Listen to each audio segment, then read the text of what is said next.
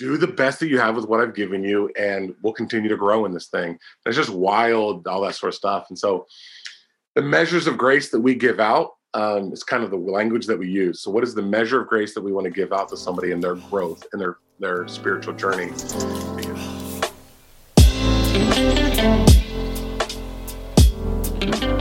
Well, hey, Jimmy, thanks for jumping on the podcast with us, man. I'm super excited to dive into such an important topic getting students involved.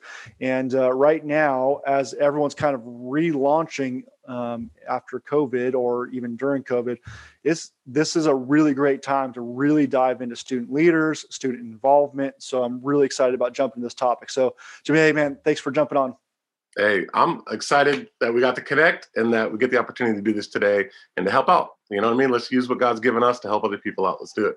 Absolutely, man. Hey, so you've been in ministry for a little while. You've had a few different roles. So tell us a little bit about your ministry journey and how you got to where you're at, and then even just kind of the the seat that you're in right now. Yeah.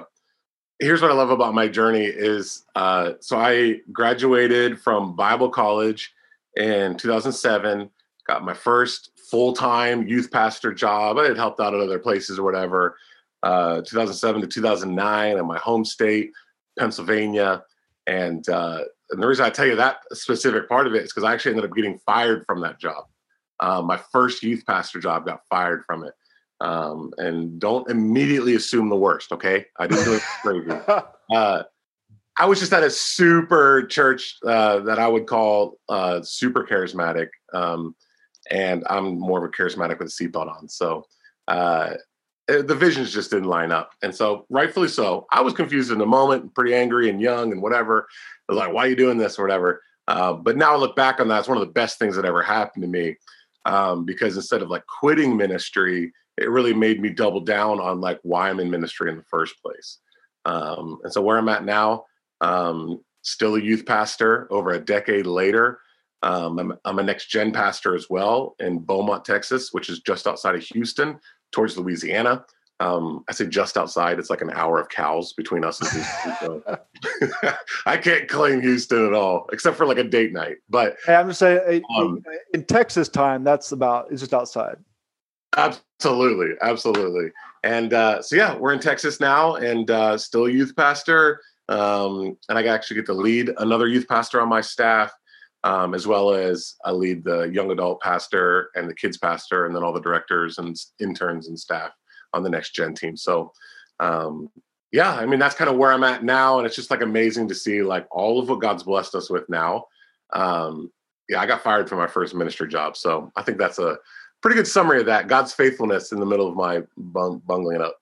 I love it. I love it. So uh, okay, so we're in kind of the for a lot of us the tail end of this pandemic, right? But some are kind of still in it a little bit more. And so this isn't your first time. So you've led through a national or natural disaster that leveled uh, big portions of your city, and you had to help rebuild and your youth ministry and your church was dramatically changed. So, what were some lessons that you learned through that process that maybe helped you uh, in this season of COVID?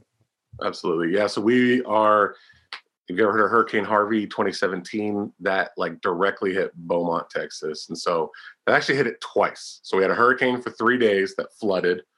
Um, flooded so bad that we lost water, lost power, and actually in our city, um, state of emergency because everything was flooded around us. Then we lost water, lost power, so nobody could get to us. Um, all the highways were just the highways were literally like lakes. It was the craziest thing. Um, and then the hurricane went back out to sea and then came back and sat over us for another three days. So we're talking like flooding, um, emergency like i literally watched national guard helicopters. I watched them lower their little guy in the basket pull up people off of their roofs and my house didn't flood um, but i'm just like watching this happen all around me. Um, and so here in beaumont um, i think they say like 40% of our city flooded which is a huge number huge number. Wow. Um, entire areas of our city just gone um, you know from four feet of water to eight feet of water in a home. So just destruction, like absolute devastation. And, the thing that was wild for us is my pastor was basically like, "We have a new job description for the next three months. We are we are going to go help our people." Um, our church flooded as well. We got four and a half feet of water. So if you kind of picture your main auditorium, our stages aren't four and a half feet high, so it like flooded all the equipment, like everything, like.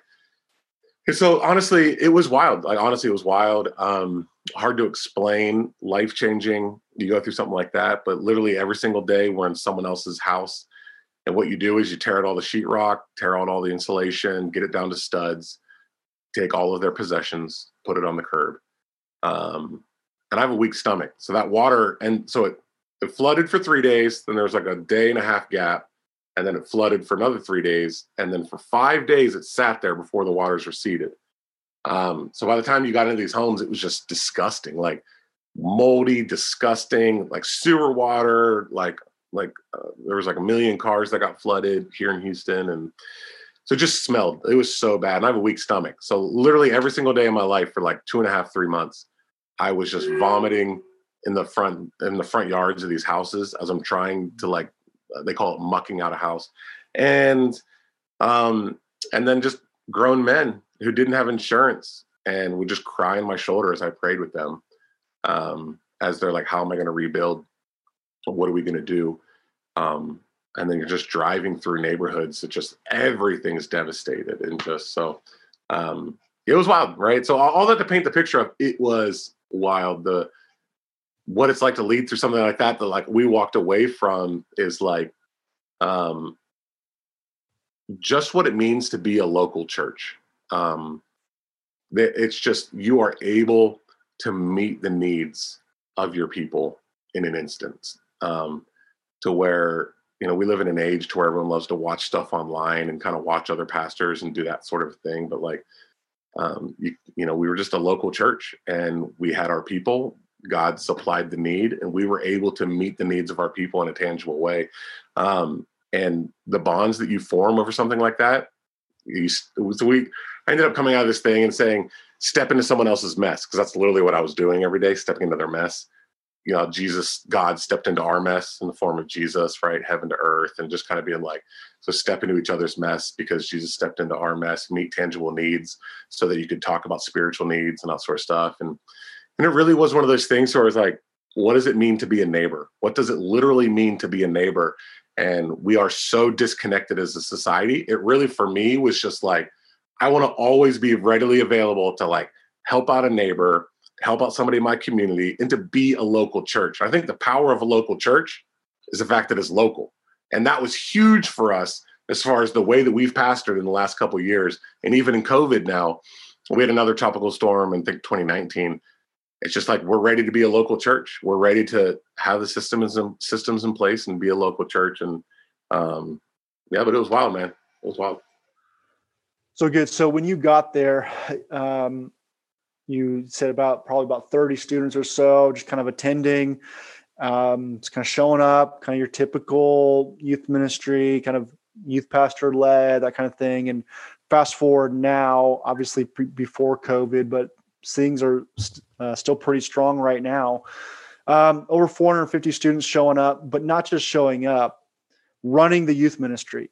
And yeah. uh, much more than just what you typically think of as student leaders that kind of stack chairs or set up the volleyball net. But you're saying are actively running the youth ministry, and you as pastors are kind of shepherding and guiding that process. So take us back.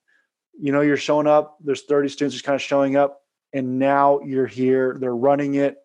Over 400 students, multiple staff members, interns, all that kind of stuff. Talk us through that journey. Yeah. What does it look like? And for the youth pastor listening, the pastor listening right now, what can they learn? What can they apply to their own situation?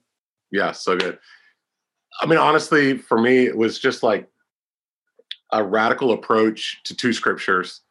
Uh, you have Paul talking to Timothy, which is like youth groups love to use it, even though it's technically talking to Timothy, who was like in his 30s. But it's, you know, don't let anyone look down on you because you're young, but set an example for the believers in love, life, faith, speech, and purity. First Timothy 4 12. That radical approach of being like, well, young believers can set the example. and then a radical approach to Ephesians 4:12 or Ephesians 4 around there. Just the 4:12s matched up, and it was real nice.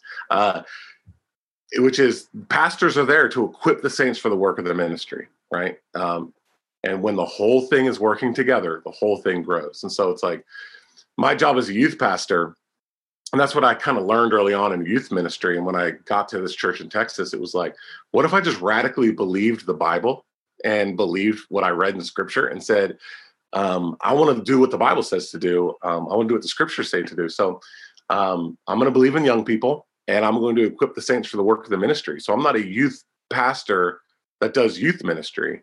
I equip youth to do ministry. And that was just like, what would that look like? Let's start dreaming, right? And so literally I tell the story all the time because I use it in every one of like when we're interviewing an adult who wants to help out in youth ministry. I use the story every single time, which is a true story. First leadership meeting, we're in like your old school youth room upstairs. It's dark. It was like an outdoor Italian cabana cafe, but you're indoors. So it was really cool because that's what you did in the 90s, right? And it had like this cafe and all this sorts of whatever stuff. And it, it barely sat 80, 80 youth or whatever.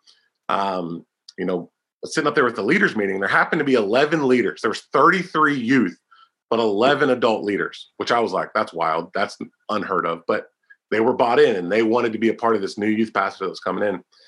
And I kind of started the whole thing off and I was just like, look, I, in Pennsylvania, I grew a youth ministry to 100 youth. And then in, and then in Philadelphia, I grew a youth ministry to 200 youth. And, you know, I, I guarantee you, this is the summer of 2013. I was like, I guarantee you by Christmas, we'll be 85 youth. I guarantee it because God's gifted me and I'm I can connect to teenagers. It's a gift that God's given me. And, I, and initially they were like 85 youth. That's amazing. And like really kind of getting excited about that. But then they were like, this dude's really prideful. Like, what's happening right now? Like, because it was very, but I was trying to do is be that like caricature of like, what would this look like if it was all about Jimmy Banks, right?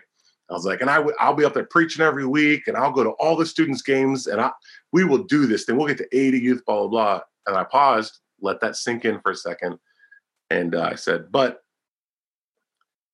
that's all we'll ever be. We'll never go past 80 youth because that's all I can do by myself. Um, but we can reach this city if it starts with U10, U11. And if each of you maybe invest your life into like 11 teenagers, 11 youth, we could be 111, 100, 110 by Christmas, right? Um, and then my job is to not make it all about me, but to like equip you to do the work of the ministry. And I'm talking to adult leaders here, and to say, you invest in 10 youth and believe in 10 youth. Um, and then I'll just keep adding adults to the team. So if, if I want a youth group of 150, I better have 15 adult leaders who want to invest their life into 10 youth, who don't want to just play police or want to hand out pizza. I've got to find the right people in our church who want to believe in and do life with and go to the games of 10 youth. And that's my job. Stay ahead of the curve as this thing grows because I want to be faithful with the growth. I didn't want to have a big event where 300 youth showed up and I have 10 leaders. Why would God bless something? And I just kind of just the way I think, right? It's just like, but if I had 30 leaders and there's a foundation for those 300 that show up to my event and we can actually disciple them, I'm all in. That has momentum not a moment, but also momentum. So I cast that vision and I said, but here's the other thing I'm going to do. Um, we don't need you to lead worship anymore. We don't, we don't need you to greet. We don't, we don't need you to run the cafe. We're going to make, we're going to equip teenagers to do that stuff. We don't even need you to team lead anymore because we're going to get teenagers to team lead. We're going to get them to lead the worship. And we'll have coaches, right? We'll, we'll add some coaches to kind of make sure they're doing the right thing. All I want you to do, you have one job description lead 10 youth, be the pastor of 10 youth, go to their games, know their story, know their family, connect with their parent. That's all I need you to do. And I will go equip the saints for the work of the ministry. I will build it from the teenager up. And that's what we began to work with. Started identifying a few uh, teenagers and was just like, hey, uh, you know, I had this one guy, Matt, he was a senior, played on the soccer team. And I was like, all right, you're in charge of first impressions. He was like, what? And I was like, you got to do it yourself until you find other teenagers to help you out. So just go do it. And if you're tired of doing it by yourself, ask someone else to do it with you. But if I'm not going to go recruit them, I need you to do it because you're the senior in the youth group. Go do it, man. And that was just kind of like that just kind of happened over and over again. Then it was just like okay well we only we have a greeter team and a first impression we have a greeter team and then we have a guest team and now we have a merch and cafe team and all this sort of stuff. And and then i think year two it was like um we started having like because obviously you got to start off with like it was mostly adults in the band with like a, the one teenager who can play drums and then for those of you who know, like the bass is the easiest instrument to throw a, a junior high boy up on, right? Uh, you know, you get the kid on the bass or whatever. And it's just, it was a wild belief and cast that vision to my pastor and said, look, I don't want this thing to blow up right now. Because if it blows up, it'll blow up on me. I need you to give me like the first year that I'm here at the church to build a base of leaders. And if I build a base of leaders, then the whole thing will grow. I need to I need to really highly invest in like the the youth that are coming right now, teach them what it means to be leader. Because once you get that ball rolling, I mean that thing just goes from there.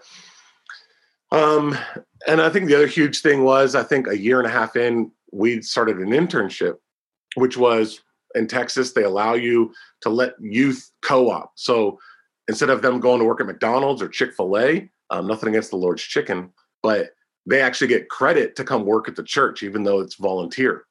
And so the, I was like, dude, if I can talk some high school seniors into coming being an intern, um, they get out of school at like one o'clock, so they they're here by 1.30. So on Tuesday, Wednesday, Thursday, they're here for three to four hours. Raise them up as team leaders, kind of really invest in them. Our highest influencers, they're seniors. They carry the most maturity, they carry the most intern, and they have the most availability.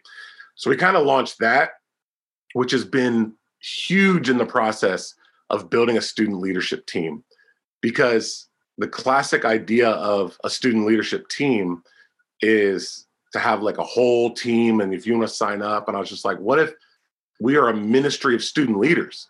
And i just have these interns are they're in charge everybody's a leader.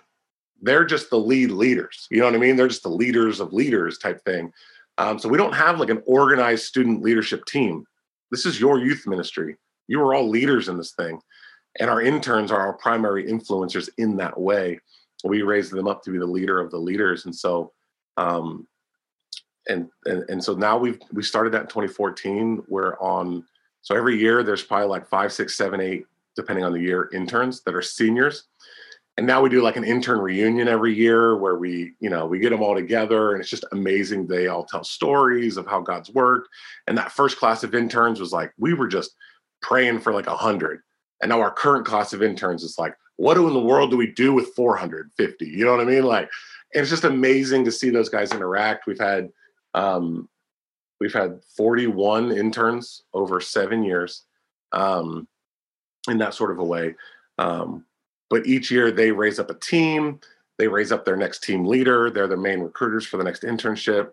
Um, every, you know, it's kind of this whole thing of like they're the leaders of the leaders. And so where we're at now, and there's a lot of like in the middle there, and you kind of may ask if you want some details, but where we're at now, um, we have fully run youth teams.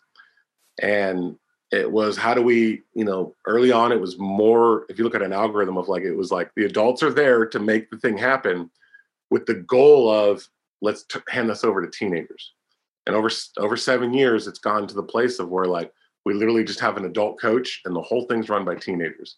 Um, and that ratio had to keep so if it was like it took four adults to run worship with three youth it was like i want one adult on the stage because we always should have a coach and I want the rest of them, I want the other six to be you. That's the goal here. But let's get there. Let's figure out how to get there. Let's pray and let's work towards that.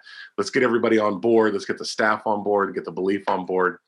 Um, and yeah, so our student leadership, way that looks right like right now, Mindy, she's a senior at Silsbee. She's in our internship program. She leads the uh, the cafe merch team, um, and she has a team of. Uh, I, I was looking on Planning Center earlier what the numbers were because it's COVID right now, but I mean, every week she's got four or five youth running merch, running cafe. Sage, he's a homeschool senior. Those are the best home. Those are the best seniors because they got all the time in the world, right? Uh, but he plays high school basketball. He's a great guy. He runs our uh, guest to family team. So it's the guest team, first time guests, runs that whole team every week. He's got three different people there. He's got an A team and a B team, and they they're empowered to run their their their ministries, right? So if services at 645 that's when we start. That at 545 sage is leading a leadership meeting with his team that night. And we we raise them up. We show them how to do that. How do you celebrate the win? What gets celebrated gets replicated. How do you honor somebody? Speak life into your team for being there that night. Share scripture. Connect them to the vision of why we're doing what we're doing and make sure if they have any questions let them ask the questions. It's a standing meeting. It's a it's a huddle. It's like let's get crazy. Let's get going and those guys are leading those meetings and then they build up team leaders. So it's like find a junior or a sophomore to be your team leader of the b team and then train him on how to re- lead that meeting. And it's just, like i said it's a radical approach to just saying like look i'll sacrifice a little bit of excellence for a whole lot of opportunity and i know that i could do it better but it would be limited. But if i just allow them to do it it's limitless. It just honestly is. And so um, you know, we have a vocal team leader, we have a band team leader, you know, Luke and Gracie. Um, and so there's like real things that are really happening and that sort of stuff. And so it truly is like it's a full band, it's a full production team running the cameras and um, uh, you know, all that sort of stuff. Not the sound. Sound has always got to be an adult, but I guess we could get a teenager or whatever. But yeah, I mean, does that does that do well in communicating uh, that growth? Yeah, yeah. So talk about that. Okay, so the big question is quality, excellence, all that. So, how do you know when to hand it off so you don't lose, or are you, how much quality are you willing to lose? How how is that like the the handoff, but the quality, the excellence? How are you yeah. navigating, managing that tension there, and what are you looking for? Mm-hmm that isn't honestly that is the key. Like that's a huge question. Um, and that's where it goes back to those coaches right? So we have small group leaders who run the small groups. So that's an adult role but then we also have a coach role to where it's like who is coaching the team leader? Um, who is making sure that you know this thing is actually working in the right way? And so that's where we're at now with coaches. But again to get to where we're at it was all ratios. So it was it's like right now we will have adults do it because I'm not just going to be like, do it. I'm not going to dump, right? There's a difference between dumping it on somebody and delegating it to somebody. Delegating says, I want you to do it, but I'm going to help you do it. Dumping says, I want you to do it and I'm out. So to delegate something is to, to be wise about the ratios of getting somewhere, but also have the vision of saying, I want to get there. Um, and so a lot of it was a lot of hands-on stuff way early on, like running all the teams, being there with the team leader. You know, it was a lot of adults running it at the beginning, but with the intent of saying, hey, you've got to raise up a teenager to do it and you got to coach them. Like, because a coach is there to tell them how to do it, tell them how to do it better after they do it. You know what I mean? That's huge. Um, and just really operating in that coach role of like getting excited to do it, making sure they know how to do it. And then when they do it, come around side of them being like, hey, here's how you can do it better um, but truly investing and loving in that person. So I hope that makes sense. But really, it is in that power of that ratio of saying, hey, if we're eventually going to get there, we need to eventually get there. So if right now the greeting team is three adults and no youth, get it three adults and one youth. And then start believing in that youth and saying, hey, you get, get another one. Look, we'll eventually phase this out to where it's all youth with one adult to eventually get there. Um, you just got to make sure you keep that in front of them and get coaches who are willing to do that and not just do everything themselves, but to say when the whole body works together, Ephesians 4, the whole thing grows, right? When each part is working properly, the whole part grows. And to be like, um, I guess on the excellence side of it, that is that is a detail. On the more skilled things, that's where it's like a huge role was to like really talk to our church about this of being like, um, I remember when this all worked great for all of these other teams, but when it came to like worship, you know what I mean? That's such a skilled thing. I, I am so terrible about anything skilled worship music. Like I am terrible. Like when I sing, they're like, take the mic off your mouth, bro. You're not Stephen Furtick. Like, don't try to sing and preach or whatever. Uh, so uh, that really was getting buy-in from our pastor and our worship pastor, being like, "So you're the worship pastor of the church. Um, so does that mean like just the adults? Or does that mean like of the church? So if you're the worship expert here, why why why am I trying to learn worship for the youth and the children maybe the worship pastor was the expert on worship. And how do you raise up worshipers in our church? How do you raise up musicians? How do you identify that? Because I can't identify that. I got as much as I'm going to try, it's not going to work. So, what would it look like for our church to resource raising up young musicians, raising up young worshipers? You know, what what does worship look like for a child? What does worship look like for a junior high or for a, a youth and a young adult type stuff? And so, that was another huge part of that was getting the worship department on board and uh, and originally they hired like a former band member like he was a former band teacher he came on part-time and his whole job was to identify young musicians and to raise them up in our church and it's been a great benefit to our church now because i mean literally this past sunday main stage there was a 10th grade drummer and an 11th grade lead guitarist. Because they have grown up in a church to where they've been playing music since junior high because our our church holistically has looked at it and said um, how do we equip the saints? Or how do we believe in young people? And it's not just do your job but like who are you training? Who are you equipping? Who are you building up? And, and that sort of stuff. So i hope that helps but yeah. So you got to start somewhere and just start with ratios and we look at it being like hey all of y'all try to hand this off to a youth. Don't dump it on them delegate them show them how to do it. Coach them up beforehand afterhand and uh, and believe in them yeah. So there's kind of when we talk about like student involvement, student leadership, I feel like there's kind of two philosophies or strategies. One is set this huge giant expectation of character and integrity and bible reading and prayer and you know involvement. There's like that and then there's the other side of it which is like hey get everybody involved and and like let them in let the leadership kind of disciple them and hey we're going to coach them through their mistakes and we're going to coach them through those moments of you know where they make the bad choice. So do you I, I don't know where do you kind of land on that have you tried one or the other you know i'm sure you've seen that so where do you kind of land yeah. in this model because like you've got a ton of leaders ton of students involved so where do you kind of see that yeah so good. That, that's honestly um, very pastoral, right? Very pastoral thinking as far as like, um, you know, you never want anyone's influence to be greater than their character, as far as like, um, but in the balance of they're so young and they're still trying to figure themselves out in that sort of a way. Um, so that is that's a huge deal. So what we're very like our church is very um, gracious with us in this process. We had to learn the hard way sometimes, um, and that's just and that's what I love about God's grace towards us. Sorry, I'm a pastor. I'm a preacher. I'm, i know everyone knows this. I'm talking to a bunch of pastors and leaders.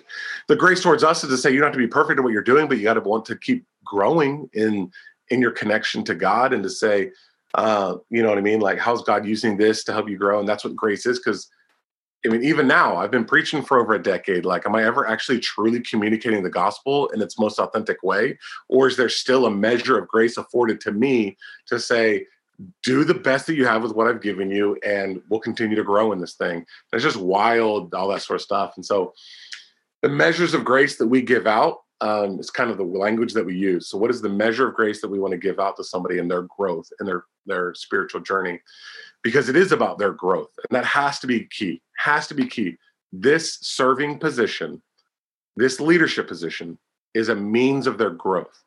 So, you know, obviously your services are a means of growth, your small groups are a means of growth, and your serving position is your means of growth.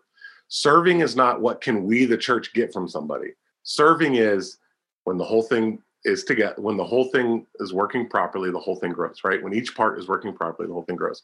And so serving is about um, growing right? So it's about personal growth, it's about church growth. If the church is missing out on something, if I'm not serving because I'm a part of this church, and so it's not just so, so that's where it's like this whole thing has to be about growth. The whole thing has to have that coach's mentality of being like, dude, you're not going to run the play perfectly, but you're going to grow. So I would say I absolutely am on that side of saying, hey, man, everybody should be serving. There should be a space for everybody to serve. But what is the measure of grace that we're going to be willing to give somebody? we have identified um, leaders, influence positions. Influence positions are stage, mic, team leaders. So if you're on stage, if you're on a mic, or you're a team leader, um, there absolutely is a higher expectation of character than just being on a team. So anybody can be on a team. You can believe whatever in the world you want to believe to be on a team, to be behind the camera, to greet, to do whatever. Hey, get on the team. And it's the team leader to know that spiritual growth of that person because, again, they're doing their meetings, they're praying with their group, they're talking with their group, they're, you know, uh, there's so many details to share, but they literally are even like once a month, they're supposed to be taking their team to go do something. Somebody in your your team has a awesome home, do a house party with your team. You know what I mean? Like, so it truly is growth. That's the goal of serving. Um, and we've had to, we've had to hold people accountable for, you know, you were a team leader, you were on stage, and we saw you do this crazy thing. And, uh, you know, they go through a restoration process, and we say, when you mess up, we bring you closer instead of pushing you away. Um, but we're going to take we're going to take your influence away from you for a little bit because we have to put you in a place of saying, um, that sort of stuff. So for us, I think to answer that question, kind of to summarize everything I just said, we look at serving as opportunities to grow. And then what's the measure of grace that we're willing to give somebody according to the influence that they're going to have? And that's why having seniors for that internship, I mean, that's application. They've got to tell their testimony. They've got to be like a solid Christian to be an intern because um, that's the highest level of influence. So if you have a high level of influence, then our measure of grace towards that is is going to be different than like entry level levels. But we do have a place for everybody to serve because everybody is a leader. Just a matter of who are you leading and what's the influence that we're willing to give you. And we want that character to be in that space of that. We'll go back to that ratio thing, right? That algorithm of that sort of stuff. So that makes sense? Co- too vague? Yeah. So the coach's role. Let's talk about how those coaches have molded, shaped, their involvement. Obviously, when you first got there, that first meeting, they're pretty much running everything. They're setting up, running, tearing down, coaching, all kind of stuff. So, talk about that progression on the adult side, going from that first meeting all the way now to where they're much more of a support role, much more of an accountability role, it sounds like to me. So dive in, get into the weeds a little bit on their role and maybe even some of the pushback you received from the some of those leaders. Yeah, uh, absolutely.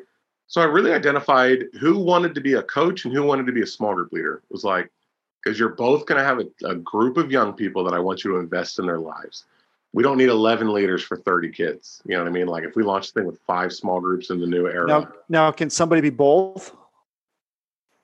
Uh, back in the day, I'm trying to think. As of right now, can they be both? No, not right now. But that, but we are where we're at now, where we have, you know, whatever. I think back in the day, I think those would be pastoral decisions. I think where I would say, hey, you do have the capacity to do both, or be to say, hey, you know, let's because basically what it means is is you've got to have your 10 in your small group and then probably like another handful on your team. So how do you do life with that many people? And that's kind of always been my thing like the more i stretch you out the less you're able to go deep with a teenager.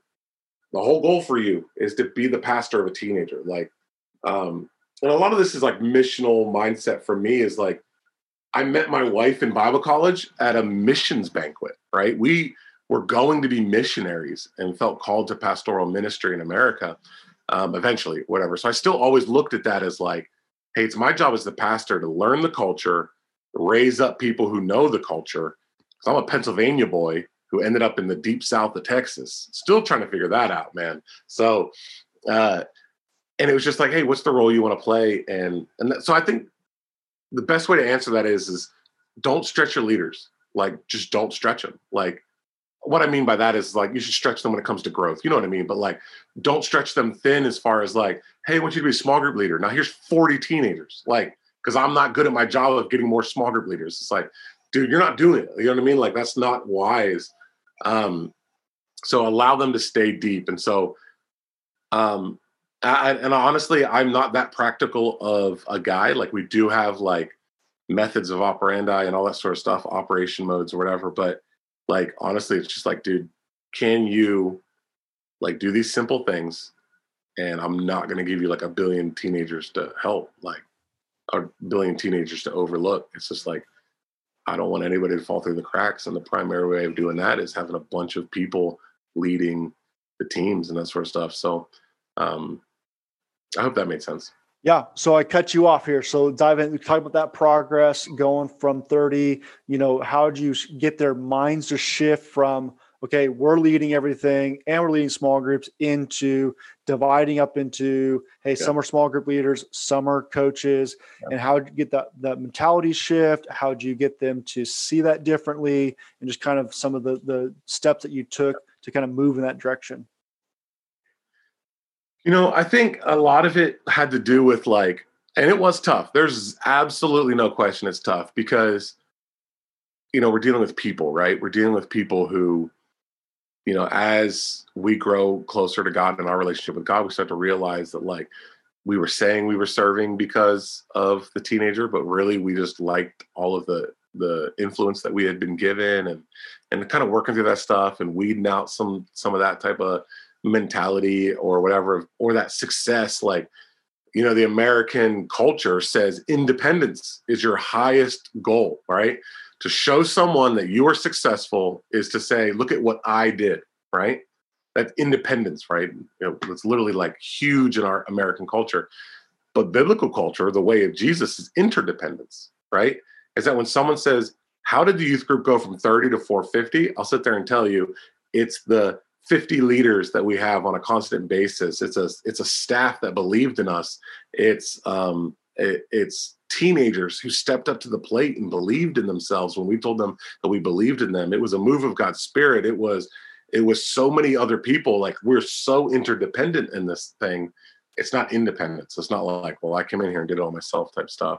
Um, so getting them to think interdependence over independence. Um, it's just it's a cultural thing of what gets celebrated gets replicated to talk about the right things and the stories and you know we do events so that um so that we can um we're not like because a lot of youth ministries become just like event coordinators. You know what i mean? Like you're supposed to be a pastor but you're really an event coordinator. It's like what's the next big event that i got to plan? It's just like when's the last time you went prayed with somebody? You know what i mean? Like when's the last time like even though you're prepping a sermon it's just another event you know? It's like no these are opportunities to grow. These are opportunities to slow down and to um, and to make it and to build that foundation. And so a lot of it was just that pastoral vision of just saying hey look the goal here is interdependence. The goal here is not booming growth. I'm not you know all that sort of stuff. The goal here is um you need to have the moments to go wide and to have the big thing but you also need to continually be going deep or whatever. So um I guess the tangible step in that is to say champion interdependence, champion things that um, have nothing to do with your leadership, but have everything to do with the leaders around you that are what you're trying to like bring out in the culture and be the biggest opponent of that independence, self-oriented success. Be the be the biggest opponent of that. Of being like that that's not the way we do things around here. Um, it's not about you. It's not about me. It's about what we can do together. It's about being the body of Christ. And so, um, and people will quickly like if you. I, am a big guy that's just like uh, I am going to continually be speaking life, speaking life. A huge deal of me is to speak life, speak life, and that's something that you and Kellen. I don't know if you remember this, but like you and Kellen back in the day, it was just like speak life, believe in a teenager. It was just like that's so simple. When's the last time a teenager was told that they be, we believe in you? You know what I mean? Like so literally, I will not tell a teenager to be quiet. I will. I have not said that in, a, in five years. Hey, be quiet. Won't say it. I'll say, hey, I believe you can listen. And I know that's like the tiniest little thing. And I don't even know if you guys meant that back in the day when you told me that. But I'm just like, I will be the person that will believe in people. I believe in you, believe in you, believe in you. And when you are that type of person, and then you are an opponent of something, and you kind of speak up and be like, oh, I don't believe in that. People are like, they like really listen. Like, no, I do not believe in the fact that you were one adult with 30 youth. That's ridiculous. That ain't happening around here. That and that's not because I don't think you can't do it. It's because I know that there's going to be somebody who's not going to get the depth that they need around here. And so you got to let me know your numbers are getting big so I can recruit somebody else to be in your team with you and that type of stuff. Or I don't want it to be like, oh, I've been leading worship around here for four years and it's been me the whole time. No, you should be raising up young people mm to do what you're doing and like so no, let them know what you're for and let them know what you're not, what you're against, and just kind of build that culture. And it takes so much time. Like I love to say, I mean, seven years is seven years. And that is actually pretty quick, honestly, in my opinion, for something like that to go from 30 to 450. That is pretty quick. But like when you read statistics like um, the average youth pastor is like a year and a half these years. You know what I mean? Like I've been here for seven years. Like that's one of those things where I'm like, thank you, God, for allowing the right things to happen in the right way, because that has been able to build that momentum. And it's like, you know, seven years of growth from 30 to 450 is incremental growth. Like it wasn't like we were 30 the first year and we went to 400, and I've been trying to figure it out ever since. Like that's been incremental growth over a few years of just like staying passionate, building the culture, and uh, speak, making sure people know what you're for, um, and let there be a lot of that. So when you do talk about what you're against, they really listen to that and they're like, "Ooh, uh, that's not the way we operate." All right, last question. You're a big college football fan, and roll tide, uh, baby. All right. Well, you're an Alabama fan, okay? And uh, so I know you're a leadership guy, and you love college football, big Alabama fan. So clearly, Nick Saban has uh, demonstrated to be a great leader yes, and uh, has has done a lot of what you've talked about. We were talking about before we started recording about how he's brought Kif, Lane Kiffin in, he's brought uh, Saban in, you know, or uh, Sark. Sark, right? He's brings these guys in and he develops them, helps them, and then releases them. So, what leadership principles have you learned that you've seen uh, that you've been able to bring into your own ministry? Oh, okay. Here's a great story. And whether you're a fan of Alabama or not, like let's just kind of put that aside. Because of Jesus, we're a family. So we have that. That's more in common than what we. Uh, actually, you and I were at a uh, in Dallas. USC we played Bama a few years ago. We were. You're there, your boys, and I was like across with uh, one of my guys or whatever. Yeah. Uh, let's not remember that game. Let's not. That was that was rough. we won't tell them how it ended up, but we all know how it did. So, um, but uh, it, one of my favorite stories. First year, Nick Saban is the coach of Alabama. Um, he they lose to Louisiana Monroe. Yes, we don't know who. I don't even know who that mascot is. Uh, probably the Hilltoppers or something weird. They lose to Louisiana Monroe at home, right? So here we have Nick Saban, this LSU. He won a title at LSU went to the pros, came to Alabama, the savior of the program, year one. They lose to Louisiana Monroe at home, right? In the press conference afterwards, obviously Saban's famous for just getting wild at press conferences. He gets mad and yells things, all that sort of stuff. Um, and he says this line that has stuck with me forever. He says, You're confusing winning with doing things right. And until we do things right, we won't be winning. And so his point was patience, process. We've got to learn how to do things right rather than just try to win at all cost.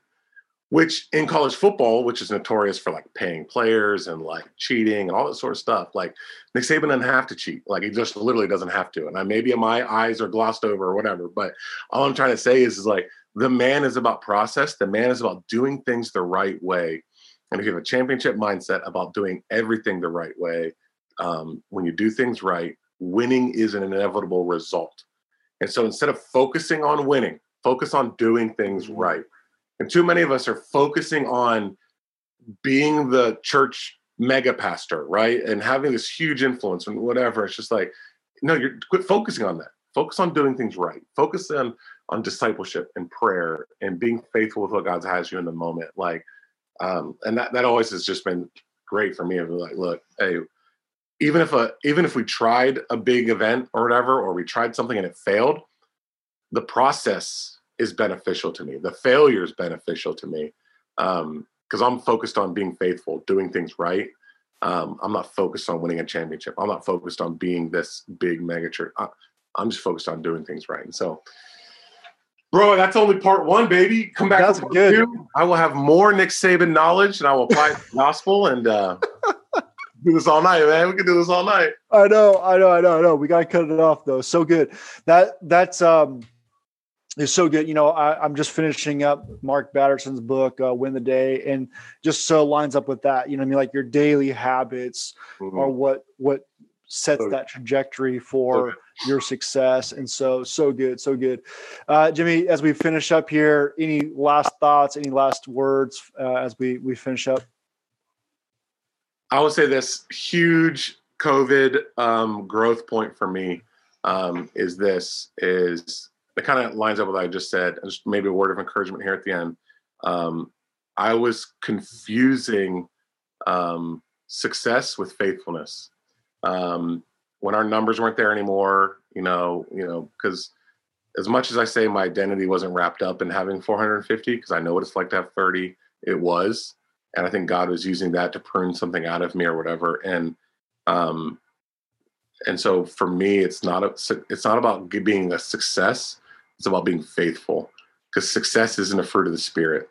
And the goal for us is the fruit of the Spirit. How can we be people full of love, joy, peace, patience, faithfulness, gentleness, goodness, self control? Um, not success, not um, famous, right? Um, and those are like modern day fruits of success or fruits of being meaningful is like being successful and being famous and um, that sort of stuff. And that's just not it in the pastoral world. The pastoral world is the fruits of the spirit. So just just like a word of encouragement there at the end, and that's that's where I'm personally at in my life through COVID is to say the goal of the day today is um, to be faithful, is to allow the fruit of the spirit to outwork in me today, and and that to me is the new um, that's success. It's not being famous. It's not having a bunch of like you know numbers. It's was I faithful today? So that's kind of my my ending sermon that's where I'm at as a pastor right now. Every day, ultra calm, man. Calm forward, calm forward. Let's go, baby. Let's go. Hey, great word, man. Thanks, Jimmy, so much. Uh,